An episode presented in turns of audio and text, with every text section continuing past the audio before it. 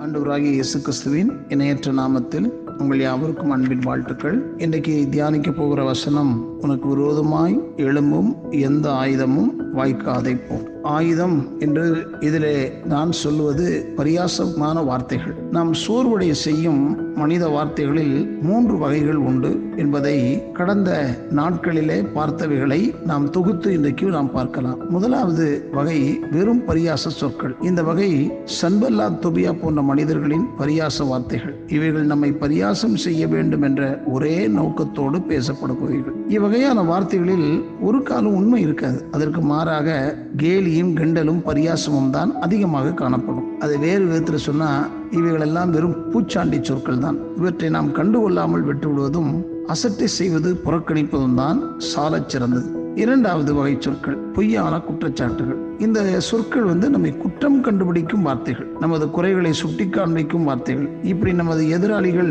நம்மை குற்றவாளி கூண்டில் நிறுத்த முயற்சிக்கும் குற்றச்சாட்டுகள். இதிலும் இரண்டு வகை உள்ளன. குற்றம் கண்டுபிடிக்க வேண்டும் என்ற நோக்கத்தோடு பேசப்படும் வார்த்தைகள் அதில் பொய்யான ஜோடிக்கப்பட்ட குற்றங்கள் மாத்திரமே காணப்படும். இது போன்ற உண்மையற்ற குற்றச்சாட்டுகளையும் சரக்கும் சாருமற்ற குற்றச்சாட்டுகளையும் நாம் ஒதுக்கி தள்ளிவிடலாம் அசட்டை செய்து விடலாம். அதற்கு முக்கியத்துவம் தர வேண்டிய அவசியமும் இல்லை. மூன்றாவது உண்மையான குற்றச்சாட்டுகள். ஆனால் சில குற்றச்சாட்டுகளில் உண்மை இருக்கலாம். சில சமயங்களில் நமது எதிரிகள் தான் நமது தவறுகள் என்ன என்பதை சரியாக சுட்டி காண்பிப்பார்கள் அப்படி நமது எதிரிகள் சொல்லும் குற்றச்சாட்டில் உண்மை இருக்குமானால் அதை ஏற்றுக்கொள்வதற்கு தைரியம் நமக்கு தேவை. ஒரு முறை ஆபரகாம் லிங்கன் ஒரு தவறு செய்துவிட்டார். அவர் அவரது எதிரி ஒருவர் இதை சுட்டி காண்பித்து ஆபரகாம் லிங்கன் முட்டாள்தனமான இந்த காரியத்தை செய்திருக்கிறார் என்று குற்றம் சாட்டினாராம். இதை கேள்விப்பட்ட ஆபரகாம் லிங்கன் சற்று யோசித்து விட்டு இந்த விஷயத்தில் நான் முட்டாள்தனமாகத்தான் நடந்திருக்கிறேன் என்று தனது தவறை பகிரங்கமாக அறிக்கையிட்டார். அடுத்த முறை யாராவது உங்களை ஏளனமோ பரியாசமோ பண்ணும்போது மனம் சோர்ந்து போகாதீர்கள். சீமைக்கேளும்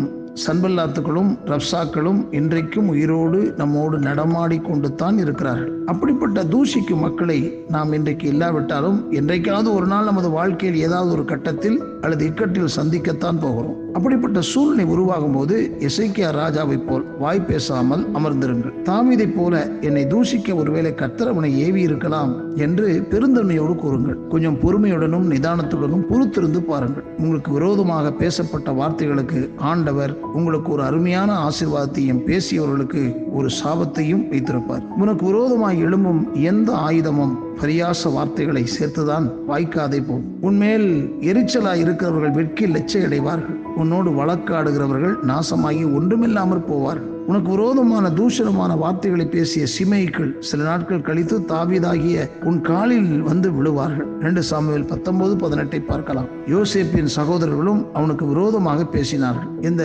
சம்பவங்கள் எப்படிப்பட்ட சூழ்நிலையிலே இருக்கிறது என்பதை ஒரு முறை நீங்கள் சிந்தித்து பாருங்கள். யோசேப்பினுடைய வாழ்க்கையில் நடந்த பல சம்பவங்கள் அவனுடைய வாழ்க்கையில் எத்தனை நிதானத்தை தந்தது கர்த்தர் அவரோடு கூட இருக்கிறார் என்பதை அவன் நிரூபிக்க வேண்டியதற்கு பல காலங்களும் வருடங்களும் கடந்து சென்றன. இதை யோசேப்பினுடைய சகோதரர்கள் அவனுக்கு விரோதமாக பேசினதும் பல வருடங்கள் கழித்துதான் ஒரு நாள் அவனது காலில் விழுந்து வணங்கினார்கள் என்பதையும் நாம் ஒரு காலம் மறக்கக்கூடாது. மற்றவர்களது ஏளன பேச்சுகள் உங்களை சோர்வுக்குள்ளாக ஒருபோதும் அனு அனுமதிக்காதீர்கள். அந்த பேச்சுகளை அலட்சியம் பண்ணுங்கள் அதை குப்பத்தொட்டியில் எரிந்து விடுங்கள். உங்களது பணியில் முழு கவனம் செலுத்துங்கள். இந்த ஊரடங்கு காலம் முடிந்தவுடனே ஆண்டவர் ஒரு வேலை எல்லாம் நார்மல் ஆகும்போது பழையபடி கல்லூரிக்கோ இல்லாவிட்டால் பள்ளிக்கூடங்களுக்கோ வேலை ஸ்தலங்களுக்கோ செல்ல முயற்சிக்கும் போது நீங்கள் தேவனால் ஆளப்பட்ட மனிதர்களாக உங்களுக்கு கையளிக்கப்பட்ட வேலைகள். ஒருவேளை கடவுளுடைய ராஜ்யத்தின் வேலையா இருக்கலாம். அதே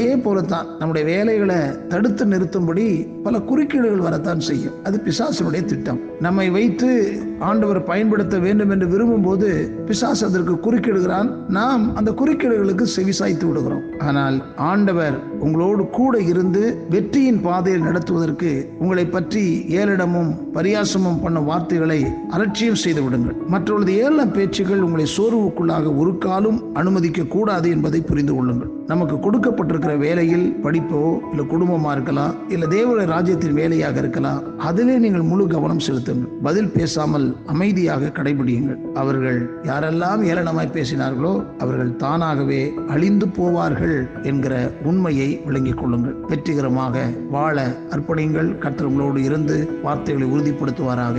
ஆமேன்.